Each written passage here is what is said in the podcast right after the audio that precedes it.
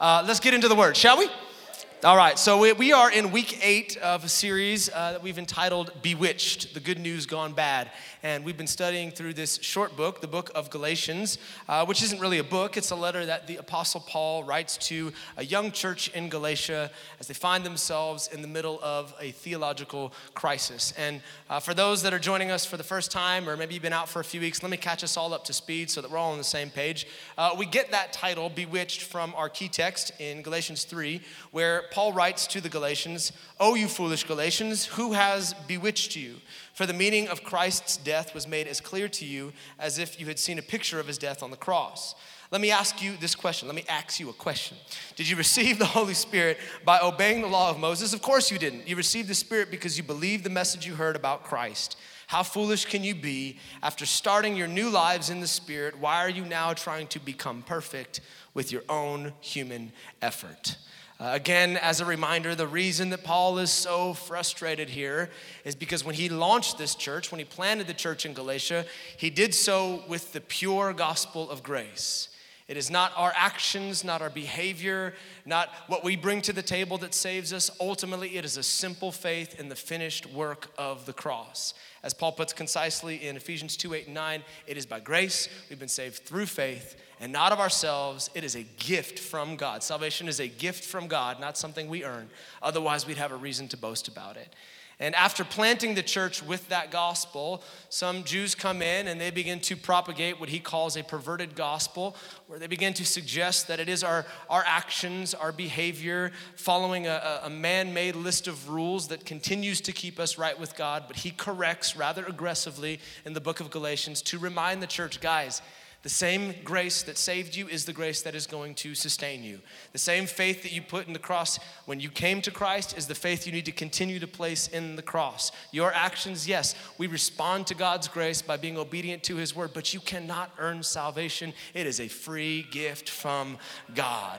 That is the simple gospel. And we've talked about that grace rather exhaustively for the last seven weeks how to walk in it, how to receive it, how to make sure we don't abuse it.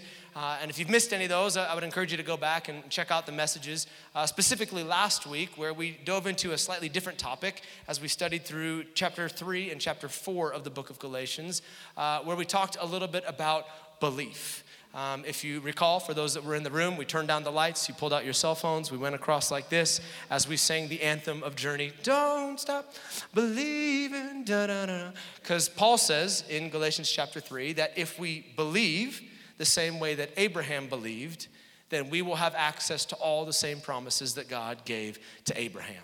And if you weren't here, let me catch you up. Those three promises, they're good ones.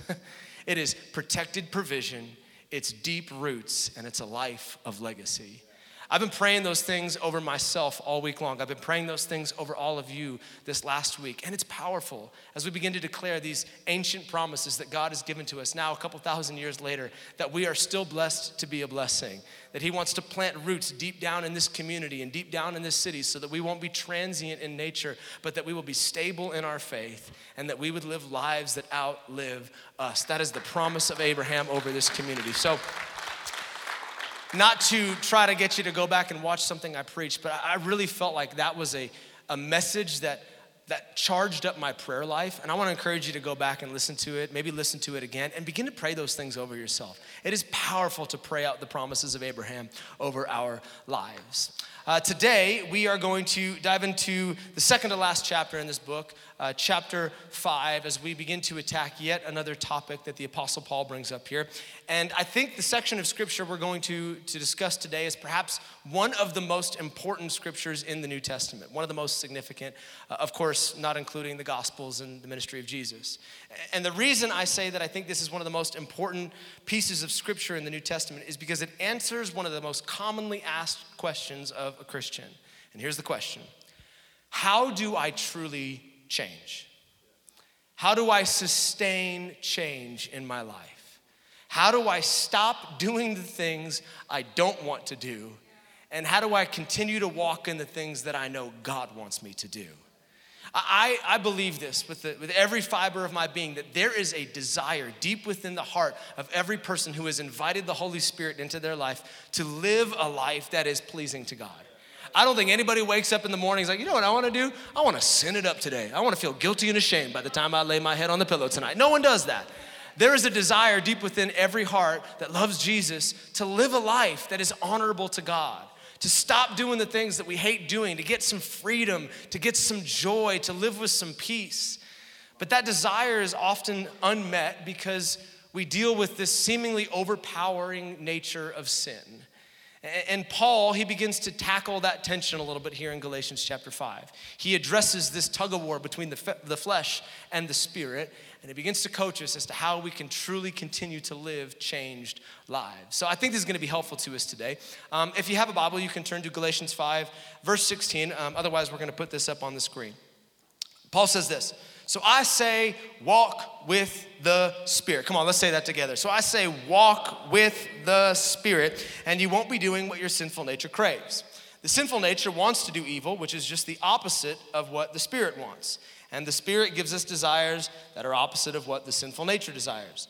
These two forces are constantly fighting each other so that you are not free to carry out your good intentions. Does that preach to anybody else today besides me? You're not free to do what you want what you know you want to do. But when you're directed by the Spirit, you're under no obligation to the law of Moses. When you follow the desires of your sinful nature, the results are clear. Sexual immorality, impurity, lustful pleasures, idolatry, sorcery, hostility, quarreling, jealousy, outbursts of anger, selfish ambition, dissension, division, envy, drunkenness, wild parties, and just in case I missed your sin, others like these. Rather exhaustive list of sins there. Thank you from the Apostle Paul. Side note, real quick, just a little piece of uh, theological information for those of you who care. Um, when Paul uses this word sorcery, in the Greek, it is the word pharmakeia, and it's actually where we get the word pharmacy. Um, in the ancient world, they understood that in order to do demonic things or to tap into the demonic world, you needed a bit of an agent to help you get there. And they always used hallucinogens along with their worship of foreign gods, their pagan revelry, and their sorcery. And so in the Bible, anytime you see the word sorcery, it is also talking about the use of drugs, THC included, anything that would be hallucinogen so that you could access the dark world. So if you're looking for a theology that backs up not using drugs, there it is right there, okay? Weed brownies, no good. Okay, moving on. the nine o'clock service didn't laugh at that, which just means that this service has a little more experience in that area. Okay. Paul says, Let me tell you again, as I have before, that anyone living that sort of life will not inherit the kingdom of God. But the Holy Spirit produces this kind of fruit in our lives love, joy, peace, patience, kindness, goodness, faithfulness, gentleness, and self control. The fruit of the Spirit. Now, there's a lot there to unpack. We could probably spend six weeks just on this portion of Scripture, but I have 27 minutes. So we're going to focus in on that first line, I think it's probably the most important line in that entire text, where he says, If you walk with the Spirit, you will not do what your sinful nature craves. So, in keeping with our theme from last week and naming sermons after songs, since I had so much fun doing that, I thought I would continue today uh, in doing so. I need a prop for this before we play this next song so that I can give you a title. Uh, today's sermon is brought to you by the great prophet Steven Tyler. And if you don't know who that is, this will help. Okay. Go ahead, hit it, maestro. And I want everyone singing because I was the only one singing at 9 o'clock. It felt weird. This way, talk this way, walk this way. Come on, put your foot up on the seat in front of you. Walk this way, talk this Talk this way, just give me a kiss.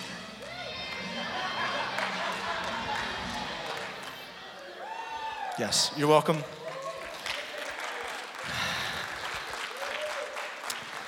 Laugh often is one of our values around here, one of our declarations. We will bring the fun to every environment we find ourselves in.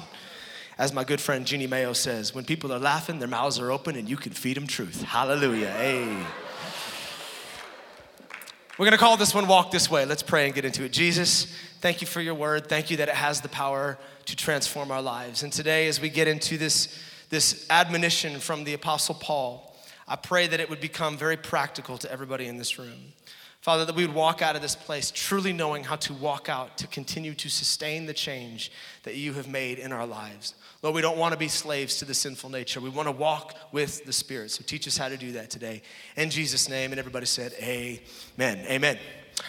Um, the older I have gotten, the more I've come to appreciate the anecdotal quality of a good old fashioned walk. Is there anyone around here that just kind of goes on some walks and enjoys walking around a little bit? Yeah, something about a walk. I mean, if you'd asked me in my teens or my 20s or my early 30s, like, hey, let's go on a walk together, I'm like, isn't that what like old people do? But something about getting older where I'm like, I enjoy walking. Like, Walking is good for you. In fact, the experts tell us that walking has a number of benefits, both physical and emotional and mental. On the physical side of things, the experts tell us that a 30 minute walk every single day can accomplish the following increased cardiovascular and pulmonary fitness, reduced risk of heart disease and stroke, improved management of conditions such as high blood pressure, high cholesterol, joint and muscular pain or stiffness, and diabetes, increased endurance, and here's a good one reduced body fat. Just a 30 minute walk every single day. And if that feels like an oversell to you, just go somewhere in the world where people walk a lot, like go anywhere in Europe or Paris or Venice where people don't have cars and they just seem to walk everywhere. And what you'll find is they can chain smoke all day long, drink wine like it's water, eat baguettes and pasta all day long, and they're still skinnier and healthier than the rest of us here in the United States. They actually live on average four years longer till 82 when we die off at 78 here in the States. It's like we're over here trying to like, you know, eat keto and cut carbs and drink white claws just to stay skinny. And they're like, I'm gonna drink a cab and eat a baguette and I'm gonna look great doing it. I'm like, okay, just a 30 minute walk and that's all it takes. Uh, but the, uh, the physical benefits are a drop in the hat compared to the mental and emotional benefits uh, that come along with the same kind of 30 minute walk. Um, the writer, Deborah Regal, uh, in an article written in the Harvard, Harvard Business Review, uh, which I read, you know, all the time. She says, Walking is one of the simplest and most strategic things that you can do for yourself. A single walk can improve our sleep, our thinking, and our learning while reducing symptoms of anxiety. We go for a walk, we perform better on tests of memory and attention. Our brain cells build new connections, staving off the usual withering of brain tissue that comes with age. We can actively change the pace of our thoughts by deliberately walking more briskly or slowly, and our attention is left to uh, meander and observe, helping us generate new ideas and to have strokes of insight. Simply walking. To, to put it more candidly, walking can get you out of or keep you out of a funk. Anyone ever walked themselves out of a funk before? Yeah, my hand is lifted. Uh, last year, my wife and I purchased a new car, and, well, we didn't buy a new car. We don't buy new cars. We let some other sucker deal with the depreciation, and then we buy it afterwards and benefit from their misfortune. So we bought a used car that still kind of looked new. And uh, when we bought this car, like everybody, we wanted to keep the car looking nice. There's something about like owning a new car where you suddenly become a different person. You're like, I'm gonna keep this one clean, all right? This is gonna be my, the new me, you know, new year, new me. And uh, it doesn't matter that, you know, you've left your other one in shambles before, but we're like, we're gonna do it this time, I promise. And so uh, we, we, uh, we, we, started cleaning the car pretty regularly. I bathed it on a weekly or bi weekly basis. Uh, I vacuumed it out. I made a little spot in the garage so it had a house for itself at nighttime. And I didn't let my kids eat in the back seat. And I reprimanded my wife for treating it like an extension of her purse and leaving everything in the car. All the husbands said amen. I, I tried to keep it nice. I parked it in the back of the parking lots like my dad taught me so that, you know, some sucker didn't pull up next to the car and park three centimeters away and then jam their door into the side of it so they get 10 feet closer to the entrance of Trader Joe's. I did all the stuff. But about a month after we bought this car, my daughter, uh, after we had gotten home from a pursuit gathering one Tuesday night, um, we had invited my family to come over for dinner, and my kids hadn't seen them in a little while because of COVID. Uh, and so uh, they were really excited to see their grandparents. And so I pull the car into the garage, and in her excitement, my daughter flings open the door and she rams it up against one of the support beams inside of our garage. And as soon as she did it, like, you know that sound of like metal? You're like, so I got out of the car and I looked at the door, and sure enough, you know, there's a crease right there in the middle of the door. And I look at my daughter, and I'd love to tell you what happened next is that I exercised all the fruit of the Spirit. loving, joyful. Oh, this is great. Peaceful, patient, kind. It's just a possession, it's gonna burn. I love you way more than I love a car. Self controlled, none of that happened. The opposite of all of those things. I had a bit of an aneurysm right there in my garage. I began to scream and yell at my daughter, and I can neither confirm nor deny that I either hit or kicked our blue recycling trash can in the garage. Like, follow your pastor as he follows Christ. Amen. Okay. So as I as I ream my daughter for hurting our new car, my wife interrupts this whole tirade and she's like, "You stop it right now." She's like, "You are not going upstairs and eating dinner." I'm like, "What am I, a toddler? Back up off, man. I'm a grown man. I'm gonna do what I want to do." She says, "You are not allowed to come upstairs. You need to cool off. Go take a walk." Fine. I tuck my tail between my legs have a, have a tail because I got vaccinated. Um,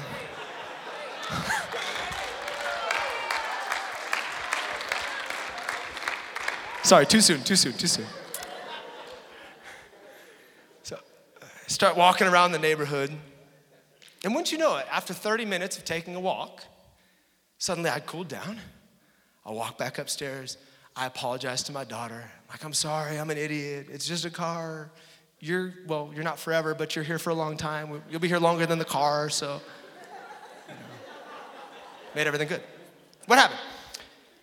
My wife noticed that I was doing something I should not be doing, and her prescription for the problem was that I take a walk. And essentially, this is what the Apostle Paul is suggesting here in this text as well. He's saying, hey, Christians, those of you that have called upon the name of Jesus, if you find yourself doing some things that you know you should not be doing, the answer to your problem is not to try harder, not to beat yourself up a little bit more. No, the prescription for your problem is to take a walk. But unlike my wife, Paul makes it clear that this is not a solo stroll. This is not a walk you take by yourself. No, he makes it clear that we are supposed to be walking with somebody else if we truly want to live a changed life. Come back to what he says in Galatians chapter 5 verse 16. He says, "So I say walk with the Spirit, and you will not be doing what your sinful nature craves." Translation, if you don't want to act like an idiot in the garage in front of your daughter, you need to walk with the Spirit. If you're taking notes, write this down. Who you walk with matters. Who you walk with matters. Solomon says in Proverbs chapter 13, he says, Walk with the wise and you will become wise. If you hang around fools, you will ultimately suffer harm. The Apostle Paul says in 1 Corinthians chapter 15, he says, Don't be fooled, bad company corrupts good character. And Paul again says here in Galatians 5 hey, if you want to change the way you're living your life, you need to be conscious of who you're walking with. Who you're walking with matters. And, and if that admonition seems a little bit ambiguous, he continues on to tell us we don't need to wonder who we're walking with. It is no mystery who our companion is. Ultimately, according to Paul, we have to look no further than the fruit of our lives to determine who our companion is. Ultimately, our fruit will reveal who we're walking with. The outflow of our life will reveal if we're walking with the right person. If you walk with the Spirit, then the fruit will be obvious love, joy, peace, patience, kindness, goodness, faithfulness, gentleness, and self control.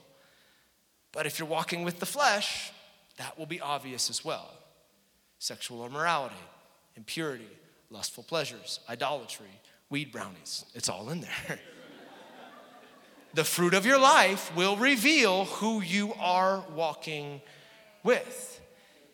And he gives us these lists, rather exhaustive ones, for the purpose of assessing whether or not we're walking with the right companion.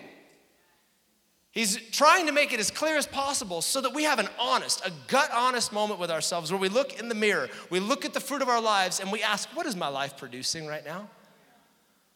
What is naturally coming out of me?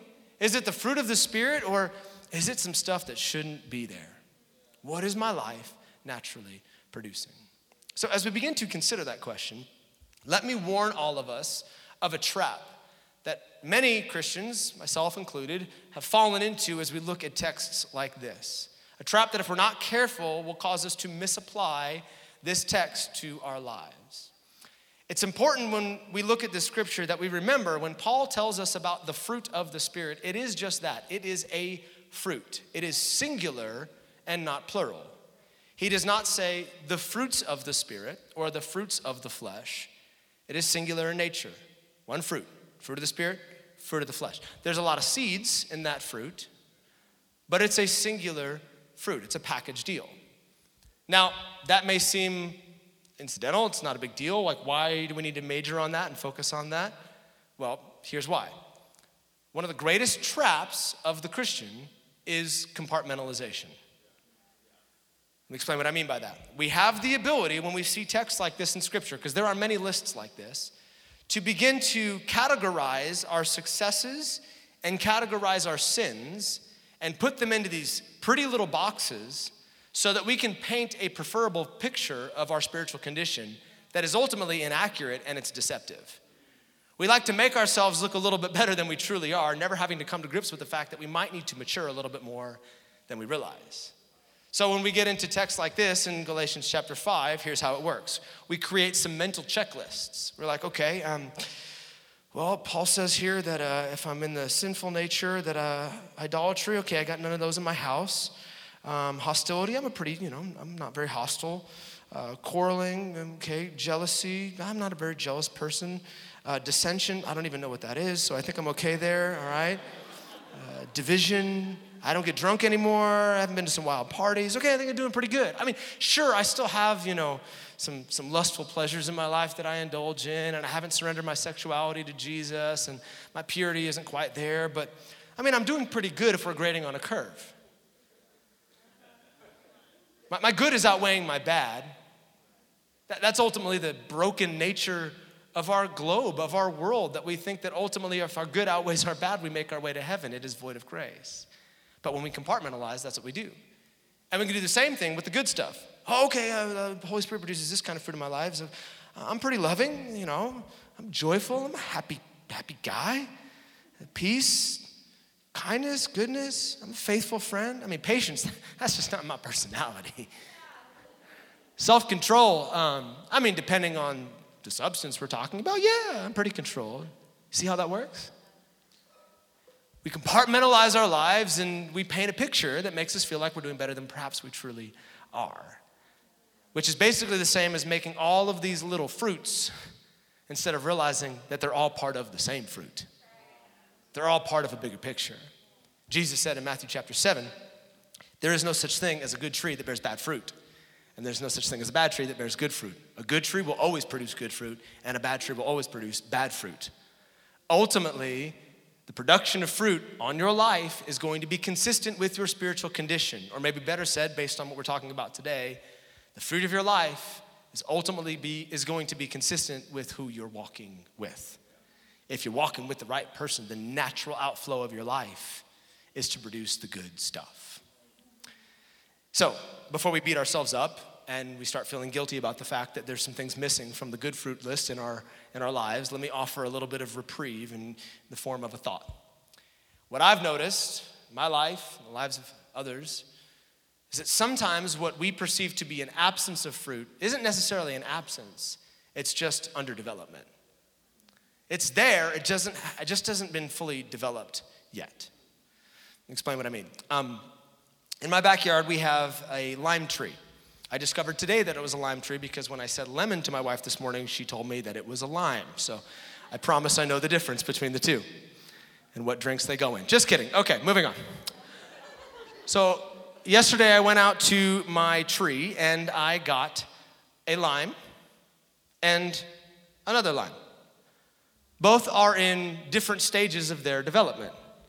Jesus is a little guy, he's getting started on his journey. And this one's just about there. They both came off of the same tree. They are both exactly the same fruit. One is not less of a lime than the other, but they're in varying stages of their maturity.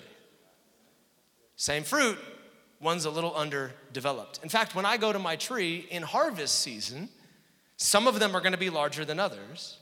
Some need to stay on the tree a little bit longer until the maturation process has completed. But that does not change their identity. They are still the same fruit, just in different stages of development. And as it is for the lime, so it is for all of us. Hey, let me remind every person in this room who is on a journey right now with Jesus it's just that it's a journey. It is not a sprint, it is a marathon. We are all still in process. You are being matured into the likeness of Christ according to Scripture.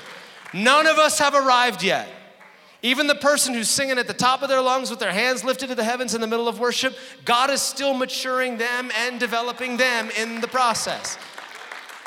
Hey, to those of you in the room who are beating yourselves up, going, gosh, I should be further along than I am right now, just be grateful that you're not where you're used to be. Even though you may not be where you want to be yet, you are still being matured in the process. Pace is not your job, pace is a God only kind of job. Stop freaking out about the pace in your life and rest in the fact that God is still maturing you. You have one job. Your job is to stay planted in Him. He is the vine and you are the branches. And as long as you continue to walk with Him, He will mature you in His timing. Pace is His job, not ours. And if we walk with Him in time, what looks small and underdeveloped will eventually become the mature fruit of the Spirit as long as we stay planted in Him. But part of that maturation process is to look at this text. The whole purpose of this scripture is to look into what Paul is saying, look at that list, and allow it to provoke what seems to be a pretty obvious question. And if it hasn't become obvious over the next couple of moments, let me state it obviously. Paul is saying, as you look at these two lists, what do you see on your tree? What is your life naturally producing? Why? Because what you see is revealing something to you. That fruit is telling you something, it's revealing who you're walking with. And if you don't like the fruit on your tree, then it's time to find a new walking companion. It's time to start walking in the Spirit. Which brings us to the million dollar follow up question What does that mean? I think sometimes we read these scriptures and we're like, mm, that's so good. But we have no clue how to apply it. Like, we understand how important it is, but like, seriously, what does it mean to walk with the Spirit? Like, okay, let's go. I'm walking with Jesus. What does it mean to walk in the Spirit? It's a bit of a nebulous term, isn't it? So, so before we conclude, in order to do justice to this text, I feel like we need to demystify what it means to walk with the Spirit so that there is no doubt that we know what this looks like. So, so let me offer this. Again, note takers. When Paul says uh, to walk with the Spirit, he uses the Greek word peripateo. Everyone say peripateo. Okay, um, let's try this. Just say pair of potatoes and then take out the S, okay? One, two, three. Pair of potato. Okay, that's a little bit better. Good, you know Greek. Good job. All right. And the word peripateo, it means to live with or to regulate oneself to. To live with, not visit, or to regulate oneself to. In other words, to walk with the Spirit is not an every once in a while kind of occasion. It's not a, hey, I hang out with the Spirit on Sundays from 11 to 12:15. it's not, hey, in times of crisis, I call out to the Spirit and I charge up my spiritual life only to disintegrate back down to where I was at before when everything starts getting good again. Now, to walk with the Spirit is a lifestyle. It is an everyday kind of thing. In fact, to simplify it even further, here you go. To walk in the Spirit equals your daily life with Jesus. And I know how insultingly simple that is. like, really? That's your big punchline. daily relationship with Jesus. You're three years old, and that's about as deep as you get. That's about as deep as a Dixie cup, Pastor Tim. Come on. Walk with Jesus, daily relationship. Here's what I love about the gospel it's not complicated. It's not a complicated order. The gospel is simple. Jesus does not make it hard. He does everything through relationship. Hey, if you want to change, it isn't 17 hoops and nine classes and you know, do this and do, it's just walk with Jesus every single day. And as we walk with Jesus in relationship every single day, our lives will be completely transformed. It's literally that simple. So, so let's simplify it further to put the proverbial cookies on the very bottom shelf. Daily relationship with Jesus is the basic stuff. It's the stuff that all of us know we should be doing, but not all of us are doing on a regular basis. And then we get frustrated when we're not making progress in God. Walking with Jesus looks like having a prayer life every single day. It's in prayer where I cast my cares upon Him because I know that He cares for me. It's in prayer that my anxiety leaves because it says, be anxious about nothing, but then pray about everything. And when you pray, thank God for what He's done, and then tell Him what you need. You know that God already knows what you need before you ever ask Him? And yet He still gives us permission to tell him what we need. Why? Because he wants to have a conversation. He wants to be in relationship with you. It's in prayer where we repent of our sin and we ask for forgiveness so that there's nothing keeping a barrier between us and God. It's in prayer we wait on his voice and he gives us direction about where he's calling us to go. It's in those intimate moment of prayer, moments of prayer where we yell at the sheetrock in the ceiling when we're going through a rough chapter, but God even accepts that in the middle of our frustration as conversation between us and the divine. And listen, you do not need some kind of old King James poetic prayer life for God to hear you. Don't let that weirdo on TV freak you out, all right? Like, thouest God art fun and awesome and super neat. Like, oh, no, you can just pray in your own voice. You can yell, you can cry, you can scream, you might even be able to cuss a little bit, and He will still hear your prayers because a broken heart He has yet to deny. A cry in the midst of a difficult season, He has yet to deny. He bottles up every tear, He wants to hear you. When I pray, I walk in the Spirit. When I worship, I walk in the Spirit. When I turn up that song, that jam that gets me singing at the top of my lungs every single time when I hear it. That one at church where you start swaying a little bit more and your hands are lifted a little bit higher. That's not just reserved for this room, that's for your bedroom, that's for your car, that's for your living room. It is in worship where we employ heaven to go out and do battle on our behalf. It's in worship where heaven touches earth and every demonic force has to bow down at the name of Jesus. It's in worship where we magnify the Lord, as it says in Psalms. Not that he gets bigger, but we see him for who he truly is, and we see how good and great he is. And all of our problems seem to get a little bit smaller when we magnify the Lord. And you don't need smoke and lights and a drummer. Drummer helps, but you just need a, a faint cry volume on two, even if you have no voice to speak of, even that is pleasing worship to God when it's offered up in spirit and in truth. When we worship, we walk with the Spirit. When we read the Word every single day, we walk with the Spirit. How does God speak to me? How do I hear His voice? You got a whole lot of it right here. It's when we read the Word that it begins to read us and it cuts to the center of where we're living and suddenly we begin to get direction and conviction and God begins to address specific areas of our life, and we're like, I didn't know that reading a book could change my life. I've already read it 10 times, but yet every time I read it, it's like it speaks to me from a new angle and it addresses a new area of my life and of my heart. And we need to be in the Word every single day. Hey, you want to overcome temptation? You know how Jesus did it? It is written. Do you know what the Word of God has to say about your situation? This is the sword of the Spirit. You've been given this as a weapon to fight against your adversary in the midst of a difficult time. It's the Word of God. And there's a reason that Jesus called it the daily bread. It's because you need it every single day.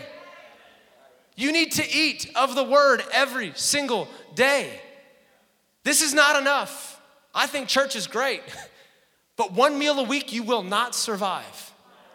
You try to eat one meal a week, it's only a matter of time before you become emaciated and die off. And that's where many people are living in the spirit, especially considering the fact that most people in the Father's house do not come to church every single week. They come every three weeks or six weeks. So we're eating every month or month and a half, and we're wondering why we're withering away in the spirit.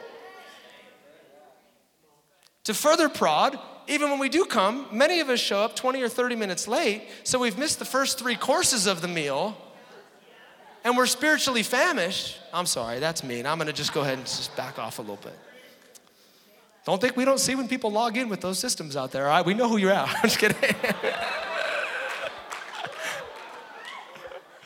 I love you. Everyone smile at me for just a moment. it's the basic stuff. It's the simple day to day stuff, walking with the Spirit that transforms our lives. Ask any person in this room. Ask CJ, who's a man of God up there, how he's seen change in his life, daily walking with the Spirit. Ask Bob and Peggy, who've been believers for a long time up there. Apparently, all the mature believers hang out up there in the rafters. Ask them how they've sustained change in their life. They walk daily with the Spirit. Hey, Edgar, you want to continue to see change in your life after you've been water baptized? You're a new creation today as you got up out of those waters. You want to continue to walk that out? Daily relationship with Jesus. Students, you met with Jesus a couple days ago at a conference. You want to walk out that change and not go back to the way you were before?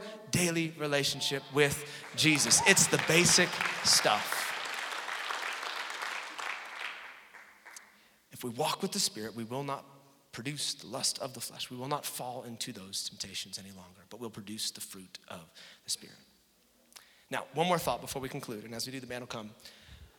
But I think it's, I think it's vitally important that we remind ourselves of another truth that Paul shared in this text, because after he told us to walk with the Spirit, he reminded us that while this might be simple, it is not easy. Hey, this is, a, this is a, a challenge to walk with the Spirit every single day. And he speaks to that here to remind us that this is going to be a challenge. This is going to be a fight. Look at what he says again in Galatians chapter 5, verse 17. He says, The sinful nature wants to do evil, which is just the opposite of what the Spirit wants. And the Spirit gives us desires that are opposite of what the sinful nature desires. These two forces are constantly, constantly, every day fighting against each other so that you are not free to carry out your good intentions. Last thought walking is a fight. It's a fight to pray every single day, it's a fight to be in the Word every single day. It's a fight to get into the house on Sundays, especially if you got kids to get there on time. Come on, somebody. Dragging my kids out of bed. It's a fight but it's a fight that's worth having. Let me remind us of an inconvenient truth. And I don't mean this to depress anybody, but I would be remiss if I did not remind us of what Paul reminded us of here. Your flesh will never stop fighting. This is gonna be a fight until the day you meet Jesus face to face. Whoever told you Christianity was easy and everything got a little bit better after that and easier after that, they lied. You signed up for a battle when you signed up to follow Jesus. Hey, not to depress you, but that temptation is probably going to be your temptation for the rest of your life on this planet. The things that try to trip you up now are probably going to try to trip you up in your 50s, 60s, 70s, and 80s, and they're not going away. And, and again, I'm not trying to tell you this to like depress you. But if we don't remember this, we're going to be waiting for a day when the temptation to overdrink or overuse or lie or look at that website or whatever your particular proclivity is, we're going to be waiting for a day for that thing to disappear, and that day is never going to come because this thing is a fight. It is a fight to walk in the Spirit. In fact, the only time God takes temptation away from us, according to Scripture, is when that temptation is one that we cannot bear It says in 1 Corinthians, God will not allow you to be tempted beyond what you are able. Translation, if that temptation still exists, you are able to overcome it. There is a fight that is still on the inside of you, and God acknowledges you can do this. And how do you fight? You walk this way. You walk with the Spirit. You have a daily relationship with Jesus, and you'll produce the fruit of the Spirit love joy, peace, patience, kindness, goodness, faithfulness, gentleness, self control. Walk with the Spirit. Now, I think there's two different kinds of people in the room, and I'm gonna pray for one, but I want to acknowledge the other one first. I think there's some of us here today as we hear this, we're recognizing that we have maybe not kept pace with the Spirit. It says at the conclusion of Galatians chapter 5 so stay in step with the Spirit. Another sermon for another day. We'll be talking about it in a series on the Holy Spirit in the fall, but Spirit is moving. And sometimes we're just not keeping up with where He's going. And I think that there might be some believers here today who love Jesus and have made a decision to follow Him, but they're lagging a little bit behind the Spirit. Hey, it's time to get back in the Word. It's time to recommit to waking up early and meeting with Jesus. It's time to worship over your problems and worship in your living room and worship in your car again. It's time to get serious about walking. That's your to do. That's your practical application for this sermon. But then there's a second group of people today who need to take the first step on this journey with the Spirit. They need to enter into this relationship. If it is a daily relationship, you need to start that relationship with Jesus today. And I want to pray with those of us who would say, Tim, I don't have that relationship with God today, or I did a long time ago, but I've been at a distance and I know I need to step back into relationship with Him. If that's you, God got you here for a reason today. That's why you're sitting in this room, because He wants to engage in that relationship once again. So don't miss this moment. Every head bowed, every eye closed. If that is you this morning, I'm gonna, I'm gonna lead you in a very simple prayer. But before I pray that, I, I would love to, to see who I'm praying with. I think there's something so powerful about physically acknowledging, hey, that's me, and I'm starting my relationship with Jesus today. So before I lead you in that prayer, if you're here and you're far from God and you need to get things right with Him before we leave this room, would you just quickly look up at me and lift your hand so that I know who I'm praying with today? Thank you, sir. Yeah, yes, yes, yes, yes. Yes, right over there. Yeah, right there. Woo, come on, somebody. Hallelujah. All right, you can put your hands down. Man, there's a lot of people coming to Jesus at this service. Hallelujah. All right, I'm going to pray this. You can just pray it right there in your heart. Say, Jesus, today I give you my life. I thank you for giving your life for mine. I make a decision today to follow you, to start out this walk. Forgive me of my past. Give me a hope and a future. Help me to be your disciple and to walk in your ways from this day forward until that moment where I see you in heaven. You look me eye to eye and you say, Well done, good and faithful servant. Enter into the joy that has been set before you. You have all of me today, and I receive all of you. In Jesus' name, amen. Amen. Come on, can we just give a shout today for all those making a decision? Oh, that's good.